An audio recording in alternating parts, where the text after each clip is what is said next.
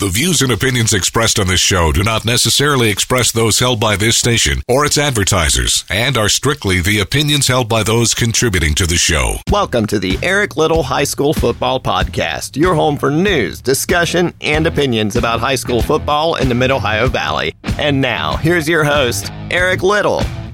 Hello and welcome inside another edition of the Eric Little High School Football Podcast. My name is Eric Little. Thank you for joining us this week. I want to thank you for the download, the subscribe, like us on Facebook, like the page, and interact with our weekly polls. This is episode four of the 2020 high school football season. Hoping that there is a season. If you're just joining us, if you just found us, this is a weekly podcast about high school football in the Mid Ohio Valley. We talk a lot about West Virginia, primarily about West Virginia, but we have some Ohio news to discuss today, and it's some pretty big news. We also will have a talk about last week's poll question as to whether or not West Virginia should consider shifting fall sports to spring. And we're also going to be joined by head coach Chris Beck of the Williamstown Yellow Jackets. It's weird to say head coach Chris Beck or head coach anybody other than Terry Smith of the Williamstown Yellow Jackets. He was there for so long. But Chris Beck is at the helm now. We'll talk to him. I'm really looking forward to visiting with him and hearing what he's got to say about taking over for Terry Smith, what he's still got left in the cupboard because they've got a lot of talent left this year, and it should be an exciting year if they're able to make it happen. Again, lots to talk about, so let's go ahead and dive into this week's news and notes. First, the on field stuff. The 2020 Mountain State Athletic Conference football coaches preseason poll was announced as presented by Wally and Wimpy's Football Digest. Cabell Midland ranked as number one. We'll talk about Cabell Midland later, and not necessarily in a good way. They're number one, getting four of the first place votes. First place was split this year. Spring Valley and South Charleston with three votes each. 92 total votes going to Cabell Midland, 90 to Spring Valley, 82 to South Charleston. Parkersburg came in at eighth in this year's poll, but it's a deep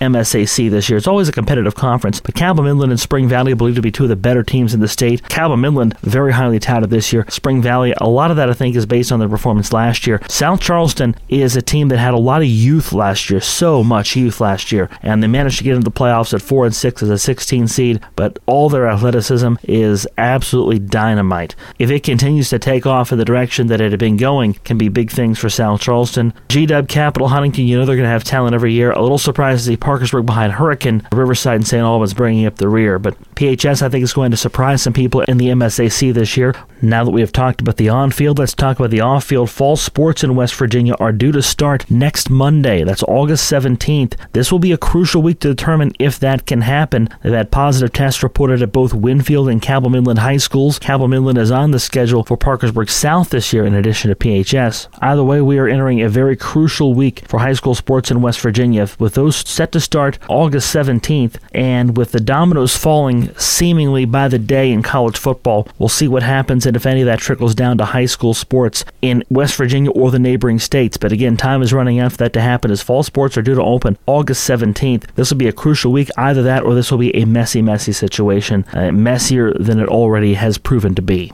This will also be an important indicator of how far we go in fall sports in West Virginia. Does it take a positive test among a football player, multiple football players? What if an entire volleyball or soccer team has a breakout? And these tests could have nothing to do with sports. We can't pretend that these student athletes are in some kind of a bubble. These are people that are going home, they're going to hang out with their friends, they're doing other things aside from playing sports. So you'd catch COVID anywhere. But either way, a positive test reported at both Winfield and Cabell Midland High School this week. We'll see if there are more reported as we get closer and closer to that August 17th date. Let's talk about Ohio. Ohio has made big, big changes to their schedule and playoff format, and that's even if they get permission from Governor Mike DeWine to play football this year. If football is approved, the regular season would only be six games long, and it would start the week of August 24th. The season has been modified to six games and will run through the week of September 28th. Schools can keep their first six previously scheduled games, but all regular season football contracts are now voidable by either school, especially in the event the conferences redo their league schedules to fit into the first six weeks. The playoffs will begin October 9th, with the state finals ending no later than Saturday, November 21st. Here is the big change. All teams are eligible to enter into the playoffs. The number of playoff rounds will be dependent on the number of schools that enter the playoffs in each division. So if you're a school that has decided we just want to play our six games so we have a season and then that's that, you can do that. If you want to play your six games, try to make it to a state championship, and and see what you can do from there, you can do that. But all teams will be eligible to enter the playoffs. You have to declare that you want to be in the playoffs. And by just declaring that you want to be in the playoffs, you'll get a playoff appearance. You'll be in the playoffs. The coaches in each region will then seed all the playoff teams in the region to form a bracket similar to other team sports. As I was telling someone this week, it sounds very similar to what West Virginia does in sports like basketball, baseball, or softball, where everybody in your region seeds you and then you play sectionals and regionals. It seems like football will go in a similar format where all teams in the region will be seeded, they'll make a bracket, and that bracket could be whatever. It could take a while to get that in. So that's where I'm really skeptical of where they say ending no later than Saturday, November 21st. They might have to do some magic tricks to get that playoff bracket in in about a six week or seven week span. But here's where things really get different. Schools that are eliminated from the playoffs or that choose not to enter the playoffs have the option to schedule additional regular season contests through Saturday, November 14th, with a maximum of 10 regular season contests permitted. So if you get knocked out of the playoffs and you want to play another couple weeks, you can do that. If you had opponents that were knocked out or opponents that you couldn't play and you have a mutual week off, by all means, schedule that team. So it's weird. You could be knocked out of the playoffs and then play a couple more games for pride just to get to your 10 regular season contests. It's an interesting wrinkle in this. What it does is it allows teams to get 10 games in in a season so they can have a season. It also allows the state of Ohio to be able to conduct a championship or to do what they believe will be their best chance to conduct a championship and get to that final a little quicker. Is it goofy? Is it unorthodox? Absolutely. It is both of those things. It is weird to fathom the idea of playing your six games, then playing in the playoffs, and then going back after that, a potential playoff run,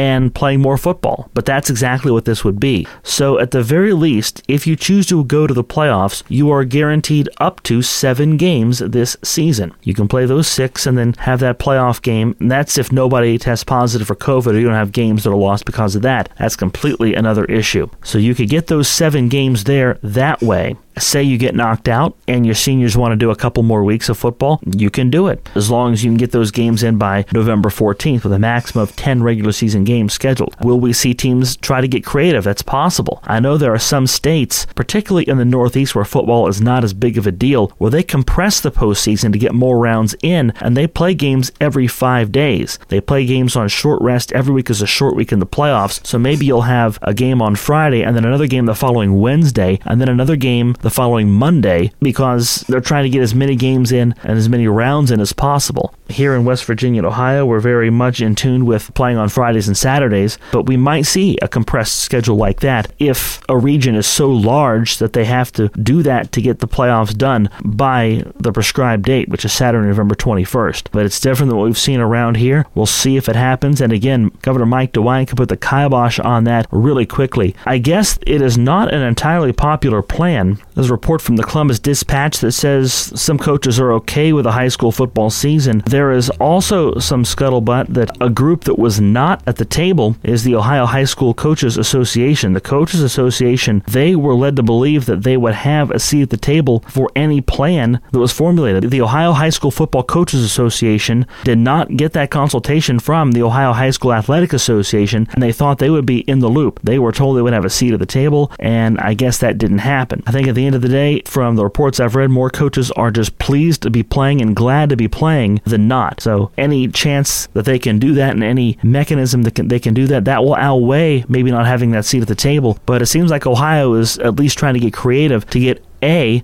a football season in where you can participate in as many games as possible, and B, a champion in all the classes that they're trying to crown a champion. Difficult times and, and different times call for some different approaches and different strategies, and that's what Ohio is trying to do. We'll see if it gets to the start line, much less the finish line. This week will probably be big in determining that as well.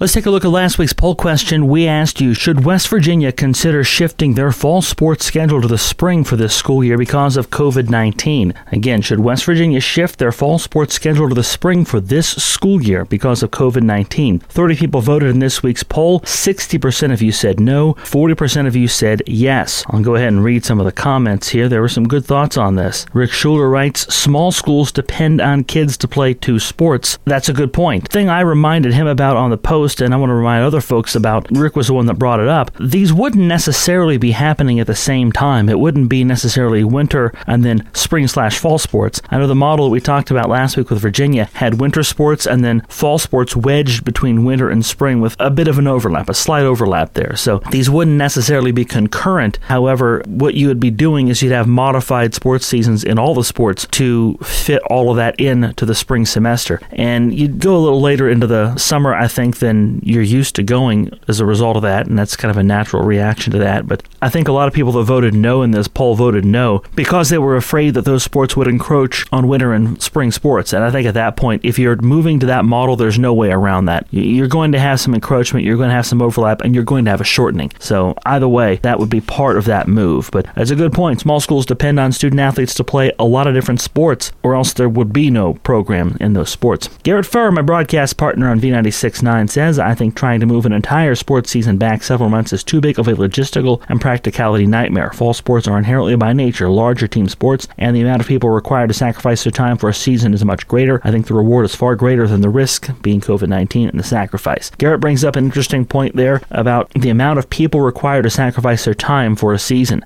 Want an example? How many people are officials in multiple sports? How many people overlap basketball officiating with baseball umpiring, with football officiating? How are you going to staff all of that? Unless you've got a lot of people that are able to commit and willing to commit to that time. And by the way, these are usually older individuals that do this. Many of them are retired, many of them are well established in careers. There are not enough young people in officiating. Either way, you've got to have enough to cover all of what you want to do. The logistics just may be impossible, but the logistics are going to be tough. Either way you cut it, whether it's with a fall season that happens during COVID or a spring season uh, that happens wedged between two other sports or even replacing other sports or concurrently with other sports, it would be a difficult endeavor. Butch Mounts, and again, hope you're well, Butch. Glad to hear from you. If it were just about playing the sport, it really wouldn't matter. But I think the big thing is there are a lot of kids trying to get an opportunity to play at the next level. If we shift to the spring, all scholarship monies will be given out by that point in time. There are always kids that are late bloomers and have a great senior year and get the opportunity to play someplace that wouldn't be an option if we move the season to the spring. And that is a great point. There are a lot of people that maybe scuffled as sophomores and juniors, and their senior season was going to be that chance to shine for colleges, that chance to star on the team, that chance to get that scholarship, and that might not be available. I think both the student athlete and the universities are going to have to be creative about how to show what they can do and how to find talent, depending on which end of that equation they're on. I think colleges will probably hold some scholarship money back if there are big states that play their football in the spring. If Virginia goes to that plan, there's a heck of a lot of football players in Virginia that do well at the Division One level. So I think that there will be a lot of schools that are apt to hold out some money for guys like that, for the possibility of landing those student athletes as compared to maybe not landing them. So that's a great point, and I don't know how that is going to affect things. That's definitely a downstream effect of this. Is that scholarship monies will have to be divvied out one way or another. You could have fortunes change. So this isn't just people complaining about football.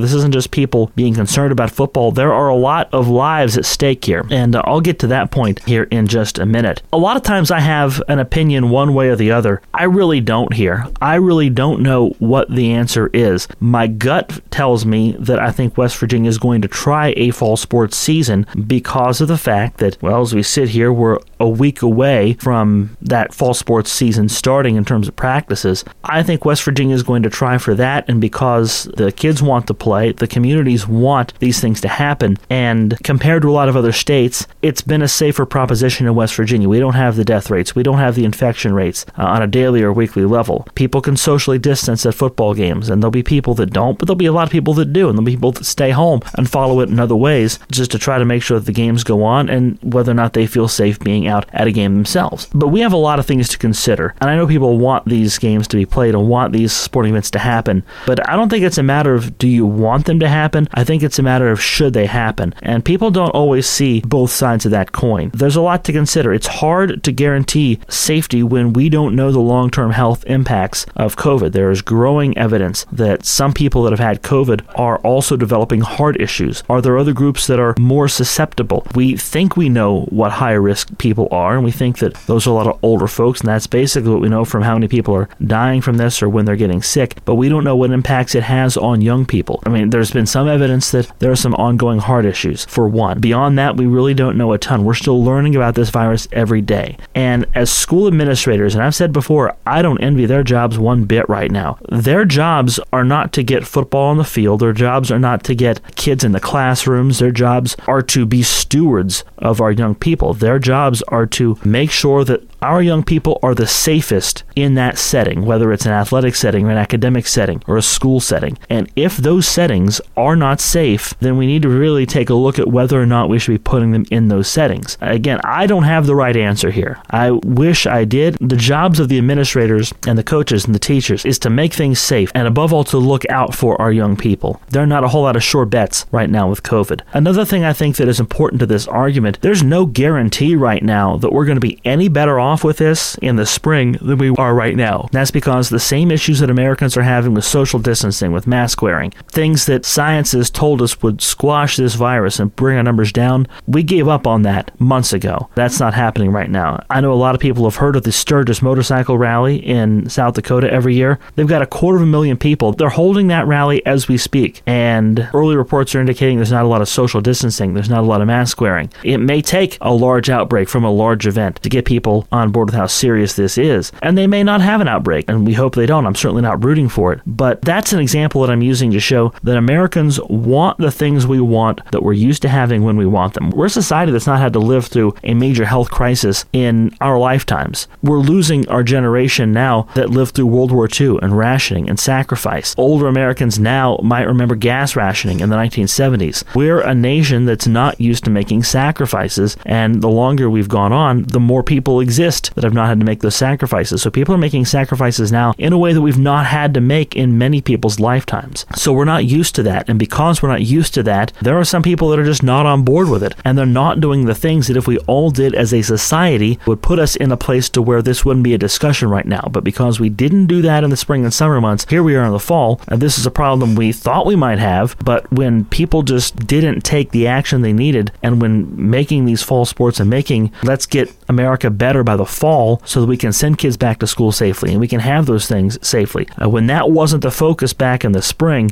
then I, I think we kind of lost our opportunity and lost our window. West Virginia is not very hard hit. The kids want to play, and for many, sports are the motivation to succeed in school. And again, there's no guarantee spring's going to be better. That's just kicking the can further down the road. But I will tell you this there's no one that wants to see these things go away. No one wants to see school closed and learning go completely online. No one wants to see a high school or a college sports season canceled. That's not what anybody's rooting for. But wanting something to happen and knowing what maybe you can do or you should do, those are two different things, and they should be viewed as two different things. And not everybody's viewing those as two different things. No one wants to see these things go away. There are a lot of people I think that are they're getting way too emotional when it comes to this decision. But again, keeping student athletes at all levels safe and away from long-term health impacts, that's the job. We're stewards of individuals. That's what administrators are looking to do. And it's not that anyone wants to see these things happen, but the debate is going to be around whether whether or not we can safely have these things. And again, I'm glad I don't have to make that decision. I'm glad I just sit and talk about high school sports for a living and hopefully one day again college sports. But there's just a lot of things to consider, and I urge you not to make those judgments out of an emotional desire to see something because we all want to see it. And I think that's getting very lost in this. We all want to see these things come back, but we all have to act in the manner that is the best for our young people. Because remember, as I said, I think in episode one this season. Decisions about whether to play or whether not to play, they need to be made by people who are trying to consider how best to keep someone's kid safe. These aren't professional sports athletes we're talking about here. These are people who live in your community. You work with their parents. That's the kid down the street. You go to church with his family. That's what you're trying to keep safe. You're trying to keep that individual safe. Your desire to see your favorite team is not greater than your next door neighbor's desire to provide a safe world for their children because that's a sacrifice you're asking families and kids to make. Some are willing to do it and more power to them. There are some that understand that you know, we have to live on and there's a certain amount of risk that comes with that right now. How much of that you're willing to assume depends from household to household. But there are a lot of people that are not willing to take that chance. And we just need to be understanding right now and hopeful that the best decisions are made and that the best outcomes are reached. So again, I want to thank the 30 people who voted. I want to thank Butch Mounts, Garrett Furr, and Rick Schuler for chiming in on that question. We'll have another poll question later in this week's show.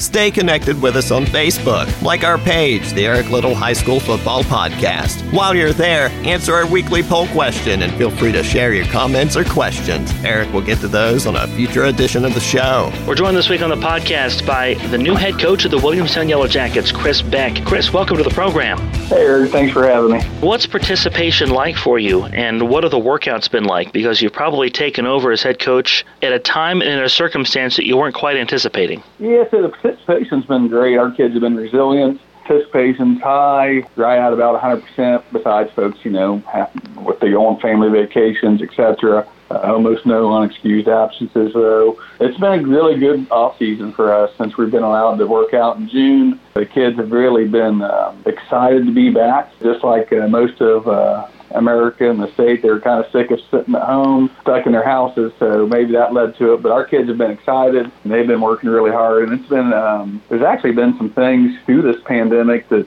we're going to continue to do uh, going forward. Uh, it forces you to look at how you're doing your workouts and how you're grouping kids and how you're making use of your time more efficiently. So there's some things that we did that we really liked that even post-COVID that we're going to use going forward as far as how we uh, organize and do our workouts. There are probably a lot of people that are listening to this that, unless they've seen you in the newspaper or on TV, they don't know a lot about you. What do we need to know about you other than you're a Williamstown graduate and you were an assistant coach there before you became head coach? There's not a lot to know about me. I'm married to Mallory. Uh, anytime you get in the coaching business, it's a family decision, not just you. Your whole family has to be into it. I'm very blessed and fortunate to be uh, married not only to the love of my life, but my best friend. She's ultra supportive through all this and uh, just uh, a great life partner for me, someone that's been with me every step of the way since we've been married now for seven years, dated a little bit longer than that. We have one child, uh, Charlie. She's four years old. She's just like everybody else, I'm sure. Uh, I think she's the prettiest little girl in the whole world and just a ball of energy and fun to be around. So a lot of my time is with family. Definitely first priority for me is Mallory and Charlie and spending time with them and enjoying that time. Outside of that, I'm a kind of a laid back personality guy that just loves football and loves my community and wants to have an impact on these guys' lives. Uh, I know when I grew up, I had Coach Butcher and Coach Smith, and I've worked for Coach Smith obviously the last 12 years. But uh, I saw the impact it had on me, and outside of my family, there's, there's probably not two people that's had a greater impact on my life than Coach Butcher and Coach Smith. I just thought to myself, if I could do that one day, that would be really cool, and that would be something I'd really want to do. So that's kind of how I ended up here in the football coaching area. Is to one, I love football, and two, I really like working with these guys and having an impact on their lives. I enjoy seeing those guys grow up and become husbands and fathers and having jobs and having an impact on our community as they grow older. I just really enjoy seeing that and the relationships you form with not only the players but the guys you coach with. It's a lot of fun for me. I really enjoy it. So outside of football and family, I really don't get into a, a whole lot to be honest. well, what's it like to follow Terry Smith? Is there a piece of advice that he gave you that sticks out as the best piece of advice? There's so much. There's so many things that he teaches you. It's tough to narrow it down to one. That's a really good question. And the things that you would um, want to repeat to people. Yeah. yeah. Well, most of the time he was good on that. You can repeat most of it. He had a lot of great advice when dealing with players that I really appreciated, but also the program overall. I remember Coach Smith talking about one time we were talking about being a head coach in the program and at one point, I think in his career, he thought, well, he really doesn't care what other people think. He wants to take care of the 40 kids on the team and the staff. And as he coached, it kind of hit him that this thing's bigger than that. That there's so many people in the community that love Williamstown football, follow Williamstown football, and it impacts their lives in a variety of ways. So one of the biggest things I took away from Coach Smith is your program has such an impact on the entire community, and it can have a positive impact on that community that's one thing that I, I remember us talking about a few years ago that really still stands out to me. Being from Williamstown and understanding it from that end, did that help you in the transition as well? Because, again, coming up through the program and as an adult, having that perspective to be able to look back on things and to see things in the community maybe you didn't see growing up, did that help that preparation as well? Yeah, I believe it did. Being from here and playing here and being part of staff last 12 years, it definitely helped with the transition in regards from a player's perspective. They're familiar with me. They have a relationship with me. Uh, I definitely want to continue to build upon those and improve those, but it wasn't like I'll start from scratch. And then just being from the community and understanding and seeing that from a player perspective, how it felt to play for the Jackets. In college, I remember coming home for playoff games and making a point to bring college friends and then getting the coaching. Having that perspective from around, I think, and knowing the impact that it has has definitely made the transition easier the program's bigger than any one person. Long after I'm dead and gone or I give up coaching, Williamstown football will keep going and it'll continue to thrive in this community just because the folks here care about it and love it so much. We care about our kids. Having the perspective to know that that's the case and know this community fully supports the team is definitely something I'm blessed and honored with. And when you go outside of the community and I go to college and I talk to guys I played against and you get in the coaching community and you talk to some other coaches, you just realize how blessed and fortunate we are in Williamstown. I really believe it's the best small school job in the state for a lot of reasons, but one of the primary ones is we got really good kids, we got really good families, and we got all of our supportive community that really supports our young men on and off the field. I think the biggest thing that makes your transition a little easier is the fact that Coach Smith didn't leave a bare cupboard. You've got skill players coming back, you've got an experienced offensive line coming back. How does that help you in year one? It helps tremendously. Um, one of the things that we definitely have coming back, and should be a strength of the team. We have four or five offensive linemen back Nick Bauer, Leewood Melissa, Brady Ingram, and Josh Ingram. Being strong up front makes things a lot easier uh, because we feel like up front we can match up with almost anybody in Class A. Those guys work really hard, and we should be good there. So it makes that transition easier. If you're good up front, you know you're at least going to have a chance in every game. I really believe that. The games are won and lost up front, and when we go into any of the 10 games on our schedule, we feel like up front we can compete with anybody. So on top of that, you got a returning quarterback, Braden Mossett, who's a junior last year, won that quarterbacking job really grew into a leader as the season progressed, and he's made a lot of strides in the off season. I look for him to have a big year. So just in that, knowing that we're going to be pretty good up front, we got a returning quarterback. It definitely eases the transition. We have some work to do in the skill position areas as we lost Ty Moore, Eric Brown, Nick Bondi, Mason Deeb, and those guys. But we have guys ready to step up. Trevor Oates, Ricky Allen, Maxwell Melissa, Caleb Stansberry, Caleb Whitaker, Logan White, all these guys have put in a lot of time and work and they're ready to step into where those guys left and fill those roles. There might not be another program in this area that did as well when it comes to getting that next person up and finding that next person up as Williamstown. Coach Smith and his entire staff, yourself included, you all did such a fine job of identifying where your skill was and making sure those players had chances to get the football. And when someone would go down with an injury, who's the next person up? I guess the question I have that comes from that is how did you develop that eye? Eye for talent and that ability to, to look at your own roster and figure out who could do what and how they could best help your team win football games? Well, first thing there is it's not just the staff and what we do, it's our kids. Our kids are team players. They buy into the team concept and they trust us as, as a staff that we're going to put them in the best position for the team. And that may not be where that kid wanted to play. So, one, having a bunch of unselfish players that want to win is the first ingredient in that. The second thing is with our culture that uh, Coach Smith has created is our seniors are our hardest workers and they set the tone. And when you see on your team, when you're a freshman and you think, oh man, this is, they want to move me to where? But if you see a senior who was a fullback, we'll move him to guard, or maybe he was tailback and we're moving the receiver, and that senior just says, okay, I'm going to do that, I'm going to work my butt off for that, and this is how we're going to help the team, that sets the tone. Now, as a staff, what we try to do is we know what we want to do on offense. There's a lot of ways to dress that up.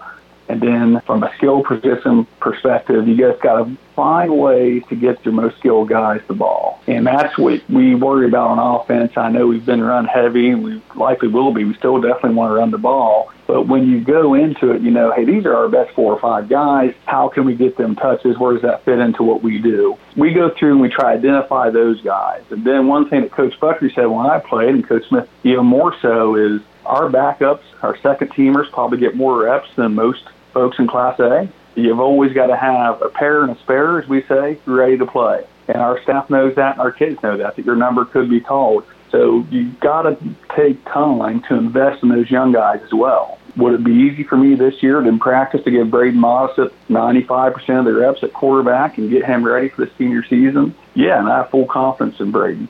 But we've got to look at the next year or two as far as when we're dividing out reps. Who's going to be that next guy? How do we get him enough reps in practice? How can we be creative in practice and get him reps? That way he's ready not only for this year if something happens, but next year when we come in, he's not starting from scratch. And so that's kind of what we've done here is we try to get as many reps in for our starters and backups as we can and just have to try to identify their skill set, how that fits in our offense, what we're doing, how that's going to best situate us to win football games, and just go from there. That unselfishness, is that an easier message to deliver in a place like Williamstown where all you have to do is go into the locker room and say, hey guys, you remember the last time we weren't in the playoffs? No, you don't because you weren't born yet. You know, a place like that that has that heritage of winning, that's got to be a little easier to share that message and to get that buy in there that you might not get other places. Oh, yeah. And that's what I mean. I go back to it's one of the best jobs in the city is when you can look and say the success speaks for itself, it's definitely easier to buy in and you have that conversation sometimes. It doesn't take long for these guys to realize we've been winning for 20 straight years. We've uh, been very fortunate and blessed to have a lot of success, and for them to have confidence that we're putting them in the best position to win games and to be successful on the field. That culture, um, I remember when I was a sophomore and Coach Butcher came in. That first year, it wasn't like that, though. We, he had some guys not buy it, and they were cut loose. When he set that tone back in 1999, I remember being on that team, and when we got out there in August, two or three of our best athletes weren't out there. I remember thinking, man, this is kind of crazy that we don't have some of our best players, but they didn't buy in, so they were cast aside.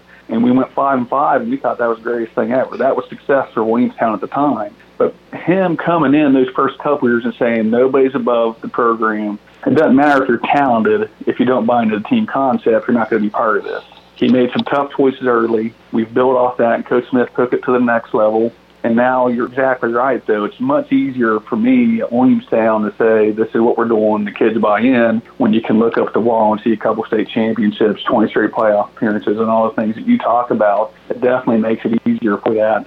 And we're just extremely fortunate to have that past success and to have a bunch of really great kids here in Williamstown that come from great families that understand what we're trying to do. As we sit here and talk, the world is an uncertain place right now. Football, at a lot of levels, has a lot of uncertainty with it. What are some positive things you're trying to keep up front for your student athletes? What are those messages of positivity you're trying to get home right now?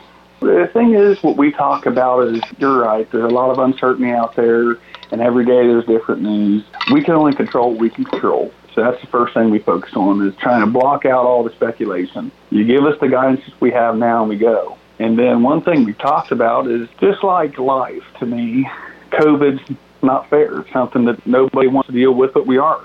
And that's no different than what you're going to face in life. You're going to come up on obstacles in life that seem unfair, that maybe are out of your control. How do you respond? How do you deal with that?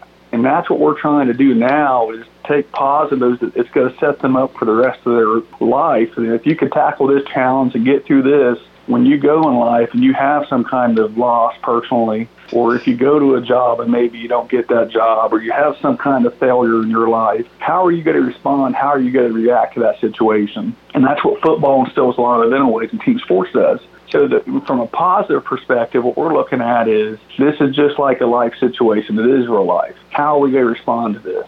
Number one. Number two, we always talk about character, what you're doing when nobody's looking. Well, COVID was the ultimate test of that. Because from March to June, nobody was looking at you. Yeah, we sent out home workouts. Yeah, we had coaches assigned to groups and we did texts and checked on guys, but there's nobody standing over you making sure you're doing all your workouts. How did you respond during that? So, what kind of self motivation do you have? How much do you really love the game? Do you have, I think our kids have come back and shown they have a much better appreciation of the game and what we do because of how excited they are. They realize when it was taken away for a while how much it meant to them. But also, we check on kids. There's a positive, it's been a positive in my life, is you definitely have more time for family and spending some time with your loved ones time that you won't get back. I mean, when you're quarantined, you're stuck at home. Yeah, there's a lot of negatives to that. You don't get to do a lot of things. But a positive, in my mind at least, is I got to spend time with my wife and daughter that maybe I wouldn't have under normal circumstances. Because we've been going to work, going here, going there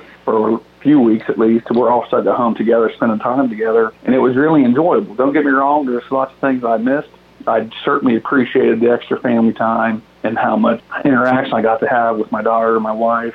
That's something we've talked about to our families. Yeah, when you're younger, especially a teenager, yeah, sometimes you don't you don't necessarily get along with your parents all the time. I tried to assure them when you look back, because what happens, you know how it goes. You really love your parents. You even love your parents when you're a teenager, but then for some reason you think they don't know anything. You're the smartest person in the room. Mm-hmm then you grow up, you realize, well, maybe they knew what they were talking about. I said, here in a few years, you're going to look back at this time, I hope, and say, yeah, it was crazy. Yeah, I missed out on some things. But I got to spend time with my family that a lot of generations maybe haven't had a chance to do recently. So that's some positives we're take, trying to take away is, hey, use this as a life lesson how are we going to respond to this? Number two is yes, some things were taken away, but there's opportunities that were presented to you as far as spending time with your family and some other things that you could do. Did you take advantage of those opportunities? Did you create some memories that are going to go with you the rest of your life that are going to be positives? And I think our kids did. At least I hope they did. So those are things that we've looked at a little bit. And that leads me to the big question, of course. While you were at home with your family, what were some of the things you did to pass the time, or what were you streaming? Because I know people are looking for streaming recommendations right now. And if they're Williamstown fans, like I know Williamstown fans, there will be people that stream things just because you told them that they should do it.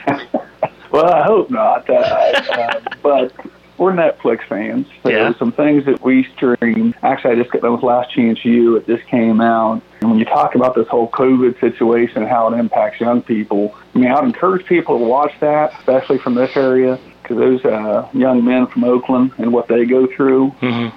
Think about if they don't have football. Where are those young men going to be at? So uh, Last Chance U was a big one for me. I'm a huge Office fan, and my wife is. We probably watched all the seasons of that probably 10 times, if, if not more. Uh, so those are a couple of the ones that are definitely on the regular for uh, the Beck household is The Office. I like Last Chance U. Uh, yeah, those are two that stick out to me at least.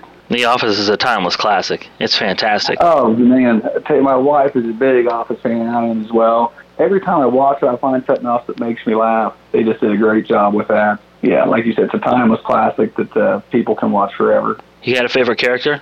I'm a big Michael Scott fan. Of course, the last couple seasons he wasn't there, but anybody but Robert California. No, he was good. I, I'm actually I was a fan of his, and um, oh, what was the other series here? It was called Boston or something like that. Oh yeah, Boston Legal.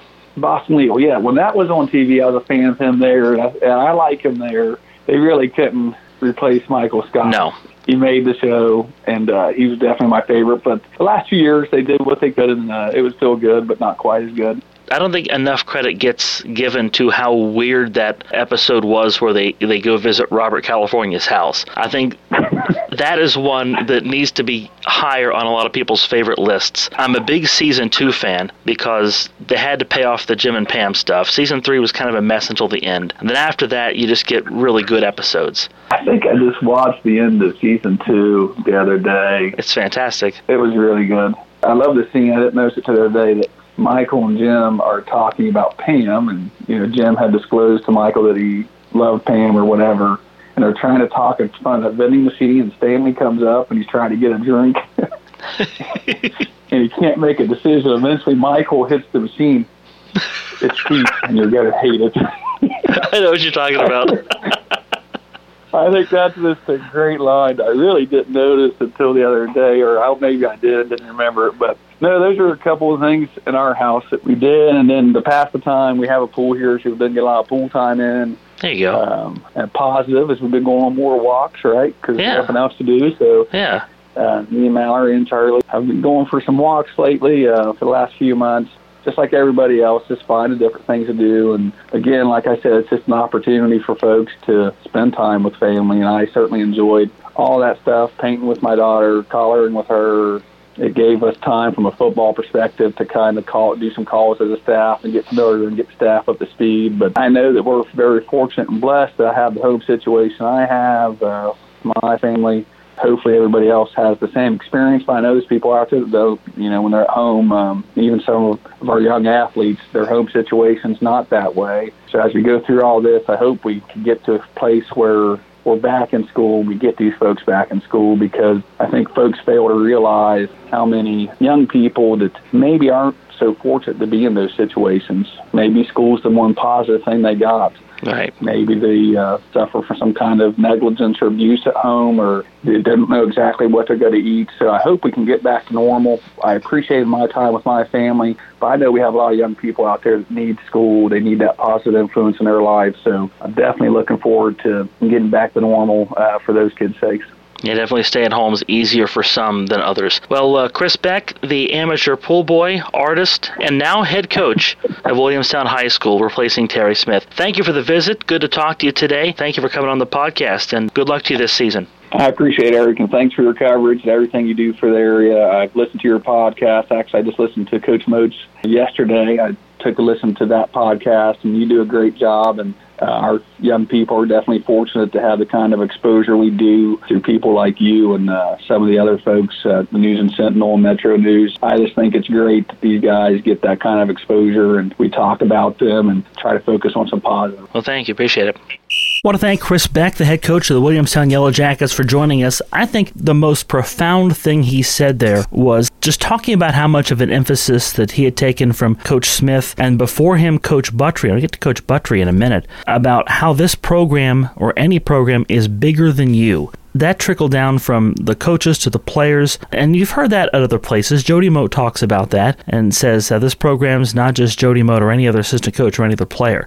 In small towns like a Williamstown or like a St. Mary's, that program is a lot to that community. There are a lot of people in that community. Their week hinges on whether or not it's been a good week for that team or it's not been a good week for that team. You can make somebody's whole weekend by coming away with a big win, and you can put them in a sour mood for the whole weekend. If you go into any of these towns, that's what the talk of the town is. Come July and August, it's about the upcoming high school football season. Then you go through the season, and then you get through the winter sports and the spring sports, and then people are ready to talk football again. That's why we have shows like this. But that realization within the program that this program is bigger than just a football team. It's bigger than just a bunch of kids playing a sport led by some adults. What that team means to that town and the knowledge of that and the awareness of what that means, that's a big ticket item to understand. And that's a significant part of the success of programs like Williamstown and programs like St. Mary's is knowing what you mean to the people around you, the people you live with in your community, and what your success means to those folks and, and how it impacts those folks. It was really cool to hear that. And again, uh, that Chris Beck kept bringing up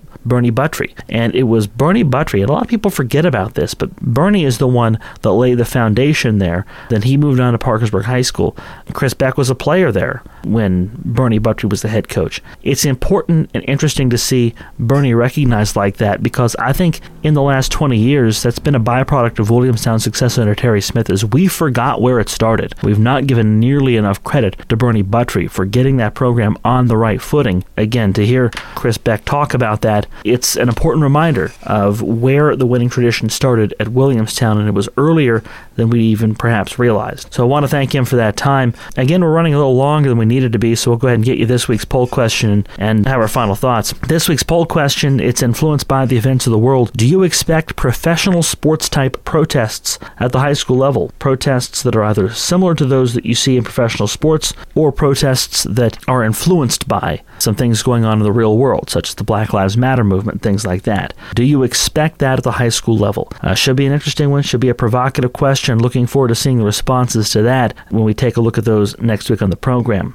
I also had something passed along to me in Facebook Messenger. John Mike Nichols sent me a screenshot of a Facebook post that someone put out there talking about a hypothetical scenario where one state in this area would say no to high school sports on the fall and the other state says yes. Are there scenarios in place, the question asked, that would prohibit you from playing one season in one state and transferring to another state and being able to play that season? For instance, let's say West Virginia plays high school football in the fall and maybe Ohio doesn't, but they play in the spring. So can you transfer across state lines and play two senior seasons? Seasons in essence, or two junior seasons in essence. And this is a scenario that it might be hypothetical here, but it's real in places like Virginia and Maryland that have already said no to high school football in the fall. Virginia is looking very much at doing it in the springtime. So you could, at a lot of places in West Virginia, play and then transfer to Virginia. Would it be allowed? how would that break down in public versus private schools? Would it be okay in one and out the other? That's something that's going to have to be policed. I think it's going to take some self discipline on the part of the student athlete and on the part of the families involved. I would think that if a new student transfers into your school, it wouldn't be too hard, unless there's a flood of new students coming into school, to call their old school and see what it is that they participated in, what they might not be eligible to do. That seems like a phone call that probably ought to be made. Those things could fall between the cracks, and I think if it's ever discovered that it fell between the cracks, I would think that that would look worse on the student athlete and the family than the high school. I think if you have a chance to play at the college level, colleges are going to want to shy away from the kind of player that would bilk the system like that. Uh, they don't want cheaters at the college level, no matter what you might think some of these programs are willing to do. Insert your Rick Pitino probation joke here.